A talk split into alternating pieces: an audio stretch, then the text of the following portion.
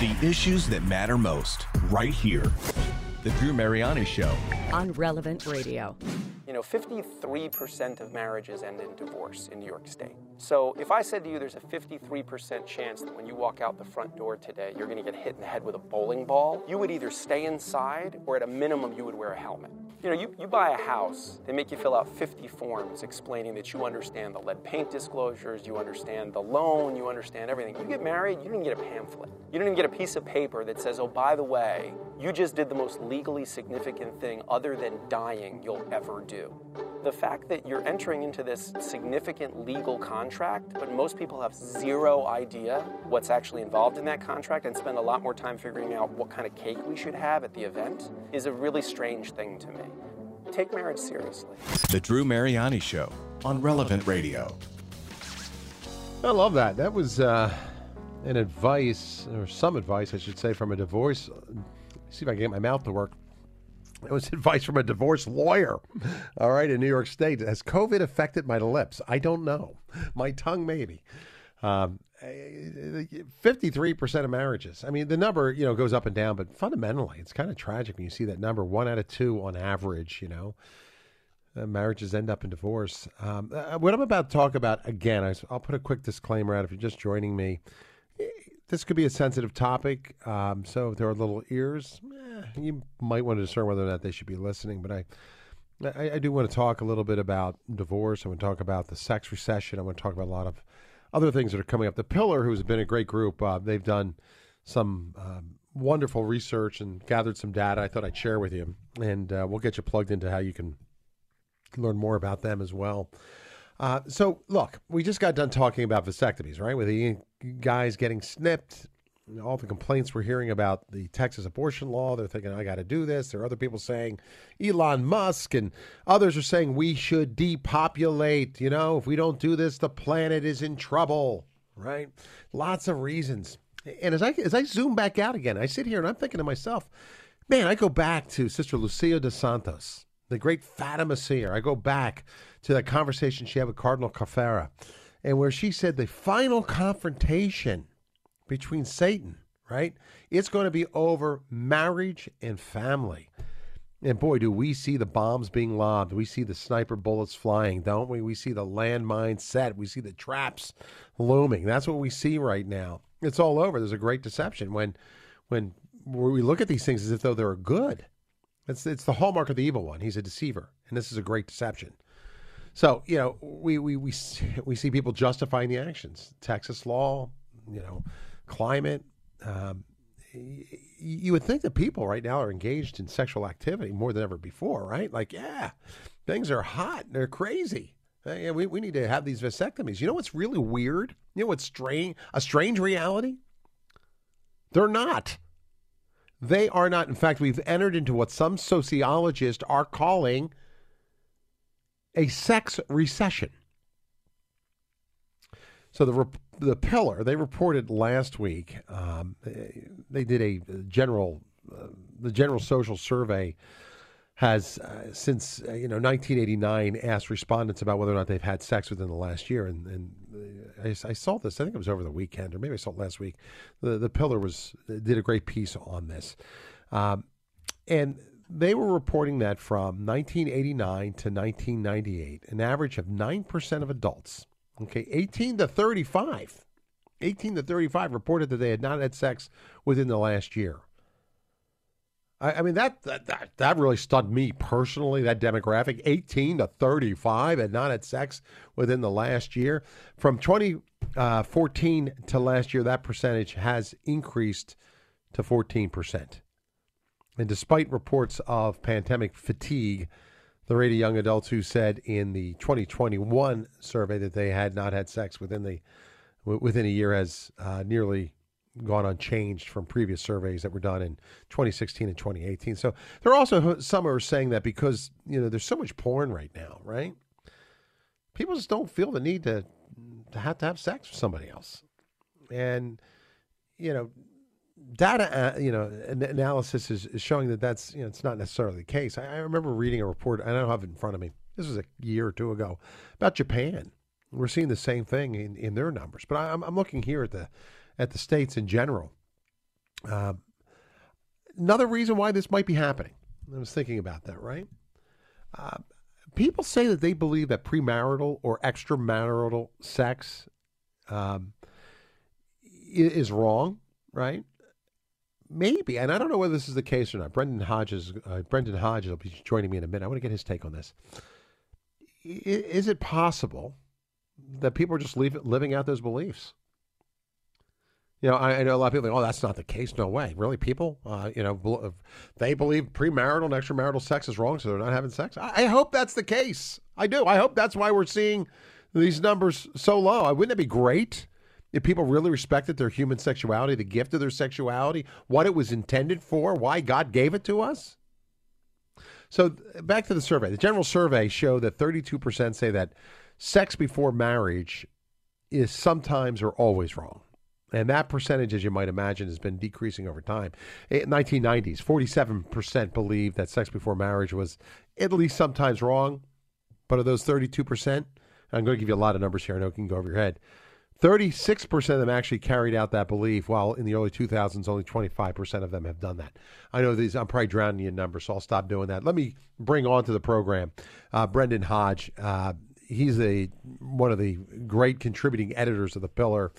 And, uh, we, you know, he put this actually on my radar, so thought we would talk about it. Brendan, thanks for your work again. It's good to have you. I know if people want to read what you do, you can go to pillarcatholic.com. That's the website, pillarcatholic.com. Thanks for joining me. Thanks. It's great to be on with you, Drew. So, you know, let's talk about why. Uh, why is this important for Catholics to know about? I mean, you, you wrote a whole analytical article about this for the Pillar. Um, so, you know, some people say, "Oh, this is more tabloid stuff," but I, I think it's really important that we're addressing this. T- talk about why you decided to unpack this for people. So this is an issue that I'd seen a number of articles about in the secular press. I mean, we know that places like Slate or The Atlantic like right. to run think pieces on the topic of sex because it kind of sells. And one of the things that people like to say, because this idea that we're all kind of addicted to our phones and our computers, and there's some truth to that, is that, well, this is part of the depersonalization of society. So people, like you described, they're, they're, they're looking at porn, they're having relationships online, and so they're just not having human relationships anymore. And the broad social data that was captured by the General Social Survey, as you described, is that the number of 18 to 35 year olds, I mean, people to, you know, think about the general culture and about what we see in movies, people you would think about as being pretty sexually active, the number of those people who say that they have not had sex within the last year uh, has increased significantly over the last couple decades. Um, but what I what I found when I dug into the data is that the General Social Survey does ask people about whether or not they view they have viewed porn within the last year. It asks them other questions about their beliefs about morality and about whether or not they're married. And the story seemed like it actually had a lot to do with how Christians are trying to live out their beliefs in the world. Because what I found is that actually, if you look at whether or not people have viewed porn, uh, people who are single who have viewed porn are actually significantly more likely to have had sex within the last year than people who have not viewed porn. Hmm. So that's one distinction right there. Um, one sort of general society trend, which is driving the, the so called sex recession, is that a lot less people under 35 are married than in the past. And while to watch movies, you would think that the really exciting romantic life out there is for people who are single. Um, if you think about it in practical terms, I think anyone who's married and probably a lot of single people could identify with this. Uh, you're going to have sex more frequently if you live with a partner, if, if you're married and you're living with that person, than you are if you're out there on the dating scene, no matter how adventurous the dating scene is. But the other thing that really stuck out to me is when you look at the factors which define whether people are have had sex within the last year or not in this young single age group, uh, there's a pretty big difference between those who go to church regularly and those who don't, and those who say that they believe sex outside of marriage is wrong and those who don't. And that difference has actually been increasing over time. So if I think back to when I was in my teens and 20s in the, the 90s, um, there were a lot of people I knew who said that they believed that having sex before marriage was wrong, but who ended up falling into it anyway. And I think that's a, that has historically been a pretty common experience in the modern era. But it looks like, to some extent, people in that younger age group are living out their beliefs a bit more than they were in the past, and that that could be kind of an encouraging sign. It's incredibly encouraging if that's indeed the case. Look, if you want to join us, I'm going to open the phones. Maybe you can share your own experience, what you learned, what you've gone through. Uh, if you've got a question or comment, our number, 888 914 9149. I'll open the phones. As I said, I have Brendan uh, Brendan Hodge only for a uh, a few minutes today. We don't have a whole lot of time to talk, but fascinating uh, report here, fascinating study. I, and I'm struck by the porn issue. You know, I, I had thought, and I, I, was referring to Japan. A lot of people in Japan, um, the, the, sex life there diminished pretty ra- rapidly. And I thought because pornography was on the increase, but you're finding that porn, those who view it, are actually having more sex than those people who are staying away from that, right? Is that is that what your data found? That is what the data showed. So when we look at people who are adults who are 18 to 35 years old who are single, um, one of those questions is have they watched porno- pornography within the last year? Um, and another question is have they had sex within the last year? Hmm. So for those who have watched pornography within the last year, about 15% of them uh, have had uh, have not had sex within the last year. Whereas if you look at those who have not watched pornography, it's 30%. Uh, now, I don't know if that's a direct causal thing because it turns out that uh, the people who do not watch pornography are also more likely to be people who believe premarital sex is wrong and who go to church regularly. Right. So these things kind of go together a bit. Uh, they correlate. Uh, so it's hard to know which one is causing it, but it certainly seems like if you're engaging in that kind of sex saturation, it's not helping you to to stay away from sexuality in a physical sense either. Hey, the other finding I, I kind of makes sense too that the world, you know, promotes the single life is the best way to to live, but you know, who really gets to have more sex, married or single folks?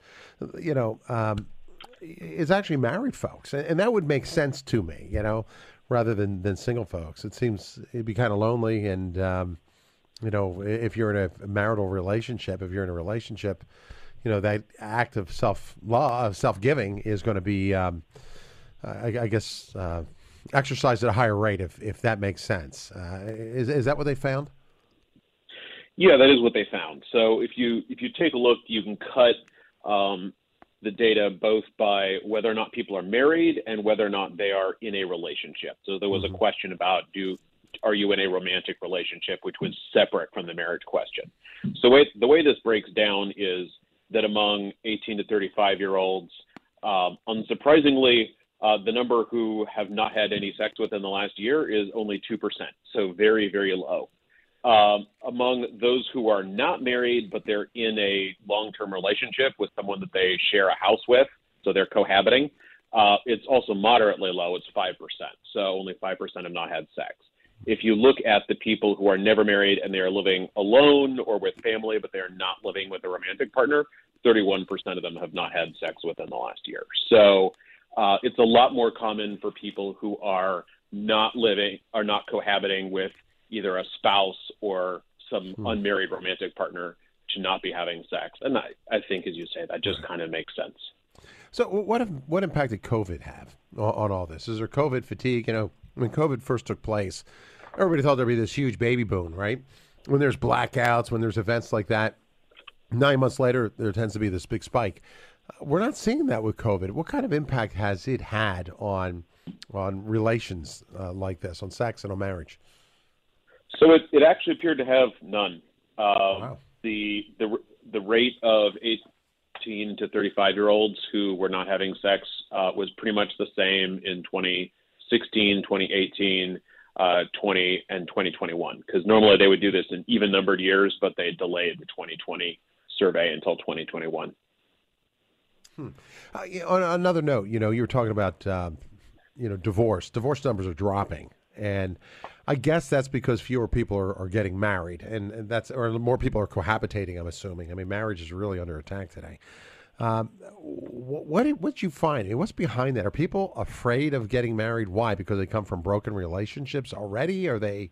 What is it about marriage that is just so unpalatable, unpalatable today? So it's a really interesting question, and there was a great study out from the Institute for Family Studies just a couple weeks ago that looked at this. And it's one of these examples where society is looking for answers because it's experiencing a lot of pain, and yet because of their sexual or their their secular orientation, sorry, uh, secular approach to, to life, they're doing the opposite of what they ought to be doing. Because what the study showed was that when you look at couples getting married over the last few decades, they are getting married older and more and more of them are cohabiting before marriage. So if you go back to the 1980s, it was about 40% of couples were cohabiting before marriage. By the 90s, it broke 50%. Now we're seeing over 70% of couples are living together before they get married. And they are getting married older. So couples back in the 80s were getting married in their very early 20s, like 22, 23 was the average age of first marriage. That's now up to about 27. So couples are getting married later. And yet, the data that they found was that uh, couples who do not cohabitate before they get married are actually less likely to get divorced than couples who have cohabitated. Yeah. And that when you look at these couples who are now getting married above the age of 25 and have cohabitated beforehand, those guys are actually more likely to get divorced than people who get married in that 23, 25 year old kind of age range that a lot of people were doing 20, 30 years ago. They would often get married shortly after college age. Yeah, so true. I, you see every generation now getting married later and later and later. Kids are coming along later and later, if at all. One final note here. I'm just curious about churchgoers. We talked about all these different demographics. I was shocked by the 18 to 35 year olds having less sex, you know. Um, but then I'm thinking, okay, well, you know, marriage, as you point out, you know, is not taking place, and goes back to that earlier point that if you're not married, you're going to have less sex as well. But what about church going attendance? I mean, there, there was this talk about the moral factor on, on all of this. Um, we're seeing an exodus from organized religion. I've talked to you about that in the past. You've done studies on the pews, you know, in the Catholic Church and, and what numbers look like. Um, what's going on with with church goers, and, and how does the exodus out of the church affect this number? So it it ends up affecting both that rate of people having sex before marriage and also the divorce rate. So when you look at that general social survey data, uh, for people who do not go to church uh, weekly, uh, young people age 18 to 35 who are single, um, for those who are not going to church weekly, only about 15% of them are not having sex within the last year. When you look at those who are going to church on a weekly basis, it's about yeah. 50%. So, wow. pretty big difference between 15% and 50%. At, as you point out, at the same time, the percent who are actually going to church is, is dropping. Yeah. Now, I guess in one sense, you could say those who are still going to church are those who really care about it. So maybe you would expect to see that. But we, we do seem to have a shift here where people are taking these things more seriously. And it spills over into the divorce statistics, too. So from that Institute of Families study, they found that for people who got married between 20 and 24, for those who were regular churchgoers, uh, the rate of divorce was about 3.5% per year were getting divorced. For those who are not regular churchgoers, uh, that rate was five and a half percent. So three and a half percent hmm. versus five and a half percent, a pretty significant difference yeah. between those who are churchgoers and those who are not. Well, hey, thank you for what you do. I, I, always enjoy these conversations. I just find the data very telling and gives you a real sense of the trajectory of where, where we're heading and what's driving it. Religion and the Sex Recession is the article that you wrote, an analysis by Brendan Hodge. Uh, Brendan, best way to get a hold of that if people want to read it or go through the data themselves or share it with somebody else? Yeah, so that is all available on pillarcatholic.com. We are a Substack, so that means you can subscribe and you'll get our weekly updates in your email box, or you can just go to pillarcatholic.com and read it right there. I get it, and I get to check it out. I'm grateful for all that you do. Uh, thank you very much for uh, for for the hard work, and look forward to catching up with you again soon. Thank you. Great to be on. Uh, great to have you there. Brendan Hodge there. And check it out. The article again, Love and uh, Religion in the in the Sex Recession. Eh, website, pillarcatholic.com. Pillarcatholic.com. And maybe we'll put a link up to it for you there as well. You know, we, he talked about contraception too. Just one final note here. And I do want to hit on this. Uh, a lot of people aren't getting married today. Those numbers are really diminishing. And you probably know it. I mean, how many people do I have uh, calling me every week saying, "Oh my gosh, you know my my kids aren't getting married, or you know, they're just moving in, they're living together. Uh, there's research that shows that cohabitation is correlated actually with unhappiness and even domestic violence. And the data is something I'm going to have to bring Brendan back on and maybe bring someone else to talk about. Maggie and I were talking about this after the broadcast yesterday that, you know, cohabitating couples. Uh, if you're thinking about, I'm not going to get married, I don't want to go through it, it's a lifelong commitment, I want to take, you know, see how this works, see if we're compatible. Um, cohabitating couples report lower levels of satisfaction in, in their relationship than married couples do. If you're married, you're happier. Um, and women are more likely to be abused by a cohabitating boyfriend than a husband, and, and children are more likely to be abused by the by the mother's boyfriend than by her husband, even if the boyfriend is the biological father. So, if a ca- cohabitating couple, for example, ultimately marries, um, they actually, believe it or not, have a higher propensity to divorce. And and you know some of the reports that I had seen, some of the commentaries on cohabitation, um, you know, they, they talk about how the culture tries to downplay this, like living before marriage. Oh, you know, it's like like a test drive. You know, it's a trial period. It gives people a chance to discover whether they're compatible.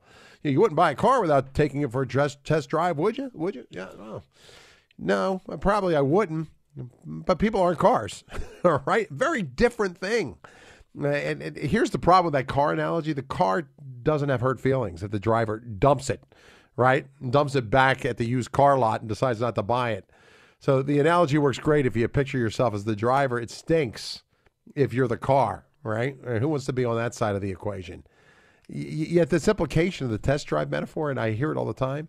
You know, I'm, I'm gonna I'm gonna drive you around the blocks a few times. You know, withholding judgment and commitment until I'm satisfied. You know, uh, pay no attention to my indecision you know, my periodic evaluations of your performance. Try to act as if though we're married so I can get a clear picture of whether you're going to be my spouse. How wacky and distorted is that mindset? And why would you enter into a relationship where the other person's doing that to you? Why would you do that? Why are you going to pretend to be married? There's a sacrament, the, the, the sacrament of matrimony, there's a grace with. Uh, we talked about marriage and what the purpose of it is, you know, to be unitive and procreative in lifelong. That's what we're missing here. Look, I got to take a break. I'm up against the clock. When, when, we come back, I'm just look. Quick cautionary tale there for you. If you're thinking about cohabitating, or you're moving in, or your your your other your significant other wants you to do that, there are consequences, and I'm telling you what, you are getting the short end of that stick. You're getting the short end of the stick. So, just a cautionary tale. You can say you heard it here first. Uh, when we come back, there's a new book out that we'll talk about as well. It's called Couples Awaken Your Love. And uh, this might save your marriage, it might transform the way you look at your spouse. Stay with me. An important conversation straight ahead. Connecting you to the truths of your Catholic faith.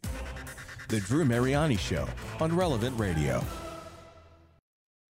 Catholic Order of Foresters is proud to sponsor the Relevant Radio studio line. For information about employment opportunities and flexible premium life insurance plans, Visit relevantradio.com slash Forrester. The Drew Mariani Show on Relevant Radio. Now. On Relevant Radio. Right now. now. On Relevant Radio. Hey, thanks for tuning in. Thanks for allowing me to spend part of my afternoon with you. It's always good to hang out. Thanks for doing that. I'm here every afternoon. If you're on the West Coast, I'm here 12 to 3, East Coast 3 to 6, 2 to 5 in the Central Time Zone, and online anytime you want me. You can check out our podcast or stream us, and it's always good to have you. Let me go to the phones quickly. Nick is listening to us in uh, Rio Rancho, New Mexico. Let me sneak him in before I segue to my next uh, conversation with Father Joseph Fessio. Hey, Nick, good afternoon. Good afternoon. I just uh, wanted to make a comment on the uh, topic of uh, pornography, especially in my experience uh, I went to a private Catholic university where populace was very devout, and I remember hearing a stat while I was there that uh, a majority of the uh, of the men there struggle with pornography, and I was one of them. So it seems to be all pervasive, at least in my experience, that hardly anybody seems to be exempt from the porn issue. Yeah, I think you look around your church, you're going to uh, see three out of four men probably struggling with the issue. You talk to any Catholic priest, you're going to hear the same thing. And Believe me, you're not you're not alone. I mean, the numbers, uh, Nick, are absolutely staggering. I think it's a, a not just an epidemic, but a pandemic, uh, not just in this country, around the world, uh, a spiritual one, and the repercussions from it are deep. Uh, pornography is just making huge inroads, and our kids are being exposed to it younger and younger. I, I remember seeing some stats. I remember seeing that, um, and it, they're probably old stats if I recall them that you know, this was like a $12 billion industry. It's probably much more than that today, just in the U.S. alone. That's just in the U.S. $12 billion, right? If you think about that, that's more than all the major sports leagues combined, all the, you know, uh, revenues of ABC, NBC, and CBS. It's, it's uh, worldwide, it's about $57 billion. And 3 billion of that goes into child pornography. So it's a, it's a, a global sickness. It's a global pandemic right now, and it's destroying lives. It's destroying marriages, and of course, it's a poison to the soul. The, the good news for any man or woman, because the numbers of women using pornography is on the rise as well, which is surprising. I always thought this would be a more of a visual thing, but no. Uh, women using it's on the rise. It's a whole other conversation, though. Uh, the good news is that there's help and there is there's there's freedom from it. Uh, if you are struggling, we have the sacrament of reconciliation. And Nick, I know you know that better than anybody. But gentlemen, if you've been away from the sacrament, I, I encourage you to go back. This is one of the great tools of the evil one. Is one of the ways he puts his snares, his hooks deep into you, and he keeps you trapped. Uh, you'll find freedom and liberty and healing, and you'll get a special grace in that sacrament to rise above this type of temptation. You might think, I'll never be able to get free of it. You don't understand how addicted I am to it. I need it. Uh, there is healing. And if you really feel that way, I'm going to give you uh, the name of a, of, a, of a site that I think is phenomenal. There's a bunch of them out there. You can do your own search. We had a guest on a few about probably about half an hour ago from Reclaim Sexual Health. Um, there's a man there who struggled with it personally. They're looking at the brain science behind this. They've been able to help more people than you can imagine. So, Reclaim Sexual Health, check it out. Go to that website, get the info. Uh, get, most of all, uh, approach this spiritually as well. Um, you know, make sure that there's accountability, and then get to get to church and ask God for forgiveness. Um, you know, on the internet, there are what there was something like 4.2 million porn sites, 375 million porn pages. I mean, the numbers are, are, is probably even higher. Those are the numbers I remember from from years ago. Just big, big numbers. Um, more searches for pornography probably than anything else on the internet. So. Um, it's the challenge of our day. And, and Nick, you said you came from Steubenville, great university, right?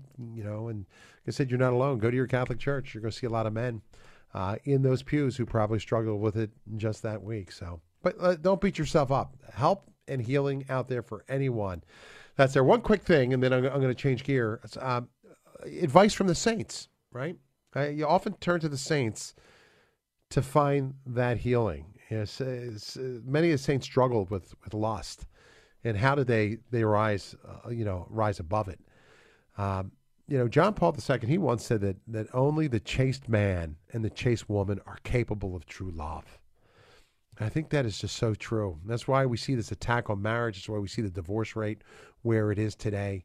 That's why we see the dysfunction in the culture today. Uh, there's no question about it in my mind. Uh, you know, w- whenever you're tempted to sin, I don't think you're going to find any better aid than Christ and his mother. Christ is able to sympathize with your weakness because you know Christ was tested in every way yet without sin right? That's what uh, scripture tells us. Mary was conceived without the stain of sin. She's full of grace. She offers her pure heart and prayers to anyone in need. Call upon her intercession. We talked about the holy name of Jesus yesterday. There's nothing more powerful than the name of of Jesus you know? I, I, look we can go on. I, I don't want to belabor the point. You get it. Call upon the saints tap into the sacraments uh, and know that this is not greater than God, and it's certainly not greater than you. That there is a there's always a new opportunity and a new beginning. I, I want to talk about just one other issue, if we could, quickly, and that's about couples awakening their love. And there's a book out. I want to get you plugged into it. Um, you know, we talked just a few minutes ago about the the number of attacks at marriage and and and you know family life are undergoing the question is, how do you strengthen that marriage? You know, maybe gentlemen, you are using pornography. Ladies, I I shared the story of uh, of a woman who wrote to me last night in tears, six pregnant with her sixth kid, uh, with her sixth child, and her husband's going to strip clubs. You know, that's also, I'm sure, driven by pornography. You know, how do you strengthen a marriage where there's dysfunction?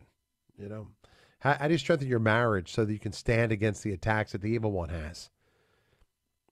That's the part that takes a lot of work, a lot of sacrifice. And it's the part where a lot of people crumble under the onslaught of the world, the flesh, and the devil.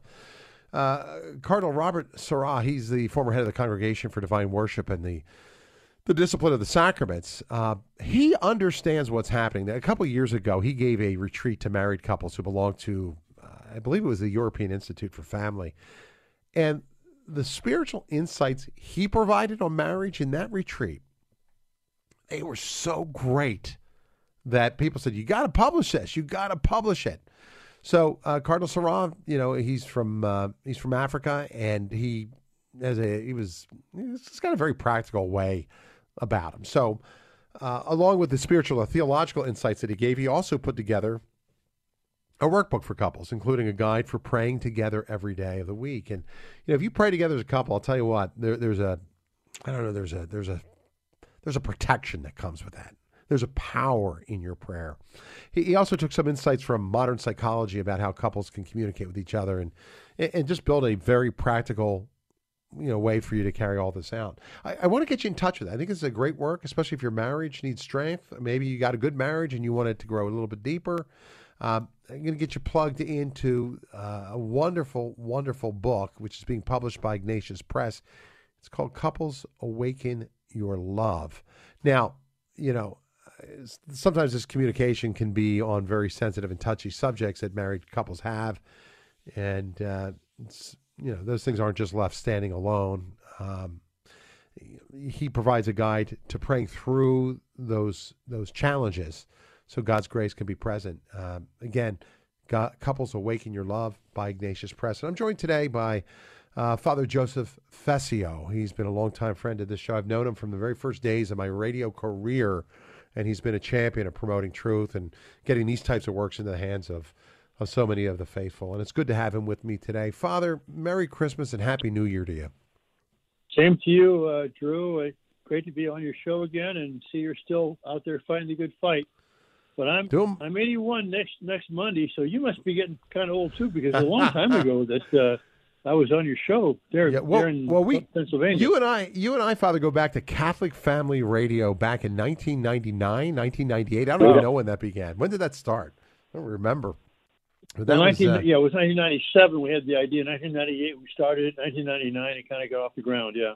Yeah. So I think I joined you in 99 or 98, and and that was the beginning of kind of my Catholic broadcasting career there. So uh, I've always appreciated your vision and what you do. And, I, am grateful for this book. Let's talk about this for a moment because talked about a lot of sexual ethics. The Pillar did this great study on religion and the sex recession. We've talked about men getting vasectomies out of love today. We've talked about pornography and cohabitation. I figure, well, why not talk about this as well, give people some hope and help and some direction. How did you come across the book? Because I understand it was originally published in French. It was because he's a French speaking African cardinal. Uh, and Fayard, which is a secular publisher in France, publishes many of his books.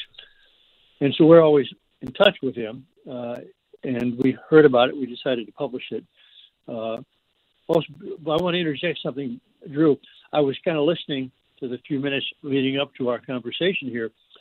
And if you're talking about pornography and the problem that it is, and no question about that. It is growing, as you said.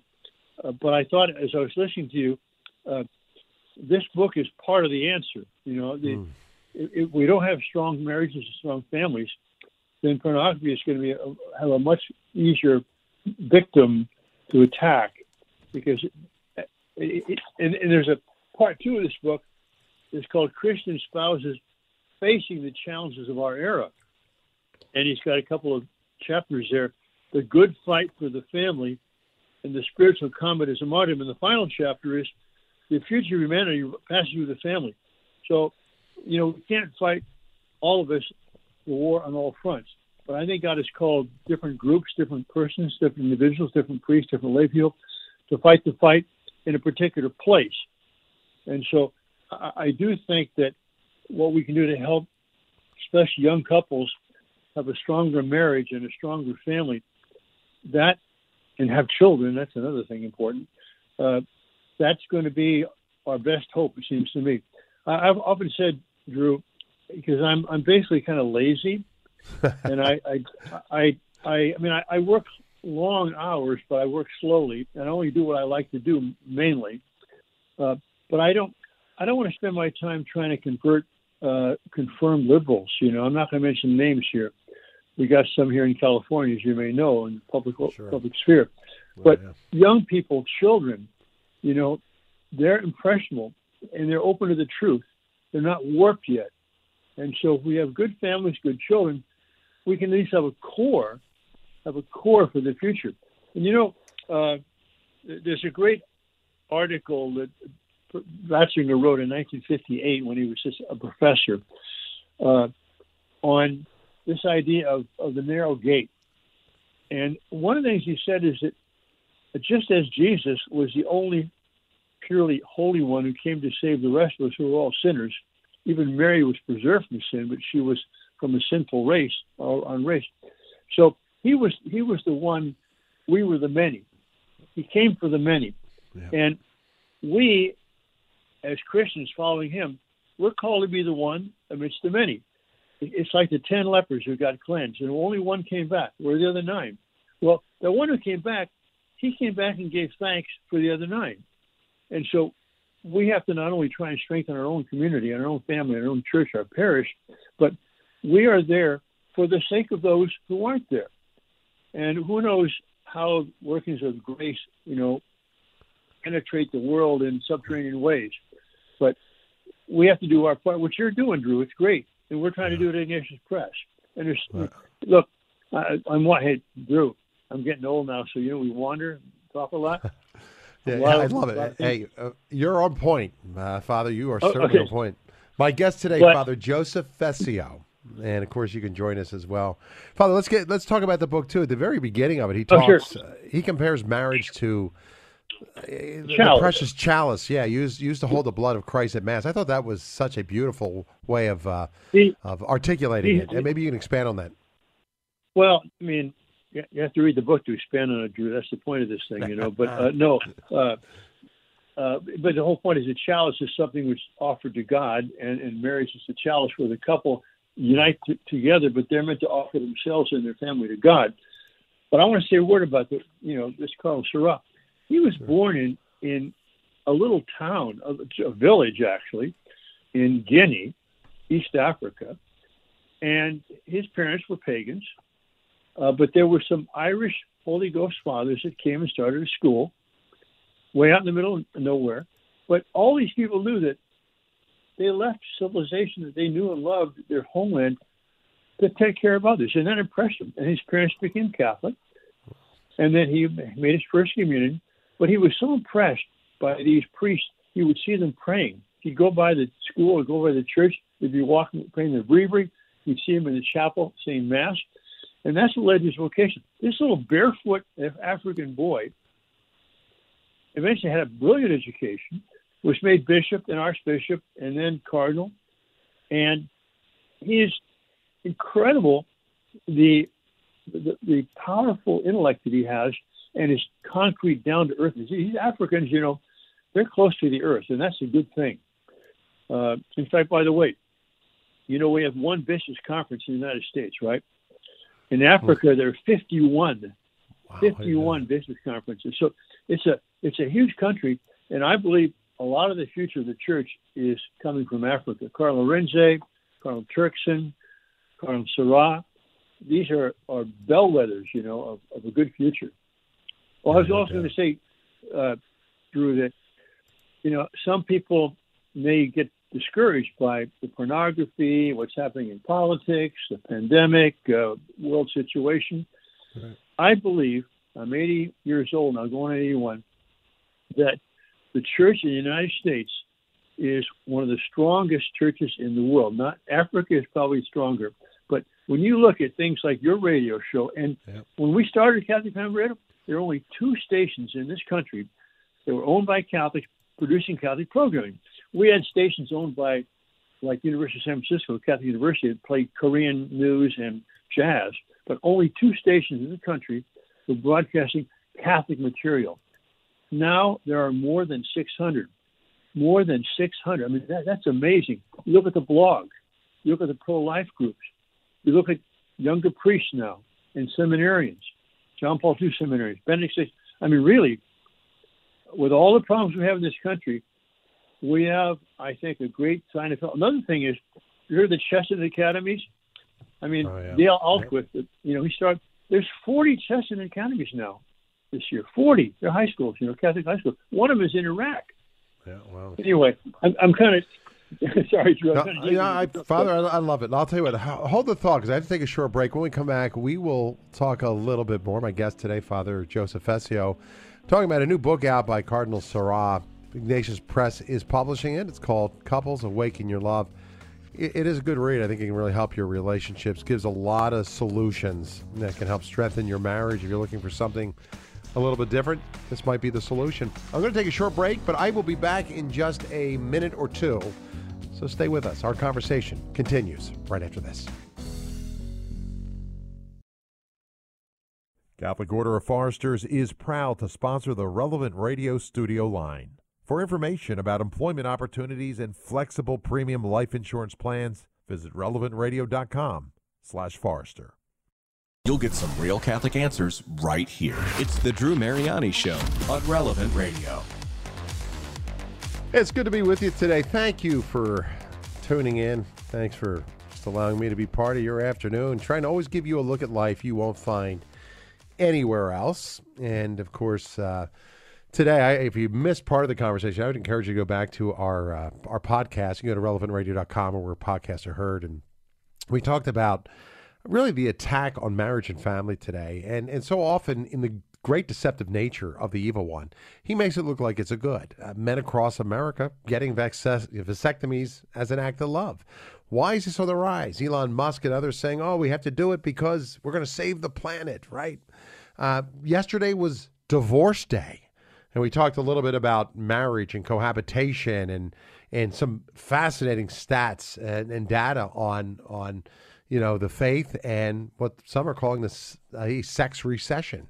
Uh, and then of course today we've invited Father Joseph Fessio to join us, and there is a book out that I think will be edifying to you. It kind of gives answers to all these things that we are talking about. It's called Couples Awaken Your Love, published by Ignatius Press. You can check it out there. And I always, uh, Father, uh, it makes me think. Father Fessio uh, joins me today. He's uh, uh, he's, he's just a wonderful priest who I've known for years and the founder of this wonderful gr- organization, Ignatius Press. I think it's Sister Lucia de Santos, and I quoted it a little bit earlier where you know, she told Cardinal Caffarra in an interview that the final confrontation, you know, of Satan's final confrontation will be over marriage and and uh, and and life, uh, or, or uh, yeah, marriage and family, and and ultimately we're seeing that right now. Um, I, I love your take on that. There's a lot of calls for sacrifice. A lot of couples simply don't want to make that sacrifice. So l- let's talk about what we're seeing in terms of what's required both within the marriage and then spiritually what we're seeing happening today at this particular time. All right. Well, you you, you mentioned the fact that the uh, the attack will be against fam- marriage and family. When you think about it, the very first words in sacred scripture that God addresses to the human beings He's created is a command: be fruitful, multiply, and fill the earth. And if you don't believe in the devil and you had to invent one, why you didn't invent someone would be opposite that. The, the, the anti-God commandment, right, would be would be don't be fruitful, don't multiply, don't fill the earth. Well, do you hear that around today? Of course, don't be fruitful, contraception, don't multiply, abortion, don't fill the earth. You know, one child policy or or whatever it might be. I mean, this is Drew. It's demonic. I mean, this is this is more than human powers we're fighting against here. It, it's an attack against God and God's original order of creation. Yeah, I could not agree with you more, Father. I, I really couldn't. Well, look, final thoughts for you because I only have a couple moments left here. Um, what advice would you give to those who are listening, and, and what's the best way to get a hold of the book? Well, I would say that my best advice is buy all our books. They're they're good books, you know, and it's, it's great to listen to the radio, especially you're driving to work or something like that, or you're doing the ironing or, or something. But we ought to spend some time actually reading good books. Uh, it allows you to go a little deeper and to pause and ponder it more. So the, the, the first place to go to for good Catholic books is your local Catholic bookstore, if you have one. Yeah. And if you try and see if you got one, because we want to support those people. These are good people. They're not making a lot of money. They're in it for the for the love of the Lord. Amen. So your Catholic bookstore. If you if you can't find one nearby, Ignatius.com. You know, and avoid the behemoth, avoid Leviathan if you can. Go to Ignatius.com. We'll give you as good a price and as good of a delivery service. I That's my well, advice. I, I love it. Hey, Father, thank you. Before you go, would you give us your blessing? I'd be grateful for that. Sure. Oh my God, we ask a blessing all those who are listening to this show and all those who put it on, all those involved in Public Catholic Radio. Uh, strengthen them, help them to be the light to the world that Jesus wants them to be. Benedictio Deum Potentis, Patris, et Filii, et Spiritus Sancti, descendus super vos, et mane semper. Amen. Hallelujah. Amen. Thank you. Hey, Father, thank you so Good much. You, Drew. Always great to talk with you. Have a great one. All right. All right. God, God bless you. All right. That's uh, Father Fessio, of course, founder of Ignatius Press, and, and check him out. Uh, you know, I, speaking of Catholic bookstores, I, I every September uh, I, I, go with some friends to Maine, and uh, this past September, you know, we stopped by a, beautiful Catholic bookstore uh, there, and um, I went into this place, and these people were just absolutely uh, amazing. They were literally outgunned. You know, they were, you know, there was very few Catholic bookstores at all, and yet these people um, are doing the best they can to keep the doors open. I, I'll put a plug in for them. Um, they're located in Scarborough, Maine, and I just want to send a shout out to the Abbey. If you guys are listening, thank you for your hospitality. When I was there this summer, I went in and bought a couple little things, and um, you know, it just Catholic bookstores are a dying breed. I know it's easy to dial up Amazon, right? In a heartbeat, you can do that, or go online and shop, maybe even save a few dollars. But for what cost? You know, as Catholics, we believe in this principle of subsidiarity. You know, and I, I think it's important to to support those small businesses, especially those in your community, and and thank God for them. You know, it's nice to have some brick and mortar around every once in a while. You know, I, I love what Father Fessio said. He called him Leviathan. I can't. I cannot speak right now. I don't know if you know, as I had mentioned earlier in the show, I'm battling COVID, so it's been a long day. I'm at the end of three hours of of talking, and um, my my head and my tongue just don't seem to work anymore. It's been a it's been a long day. So I'd ask your prayers for me if you could. Uh, this morning, my test results came back, and I actually tested positive for for COVID nineteen. So. Uh, just pray for my protection and my healing. I, I value your prayers, and I need them. I need them. I'm going to be offering my suffering for you and for your intentions. I'm going to pray for you tonight as I, as I often spend time with the Lord later in the evening. And, um, you know, so know, know that if there's a special intention, you're part of my spiritual family. I'm going to, I'm going to lift that up and I'm going to pray for you. Hey, I want to just hit one other piece of news before we wrap it up here. I want to pray for world peace too. I mean, it's something that I think it's so critical that that we pray for. Russia's massing forces on um, the border of Ukraine.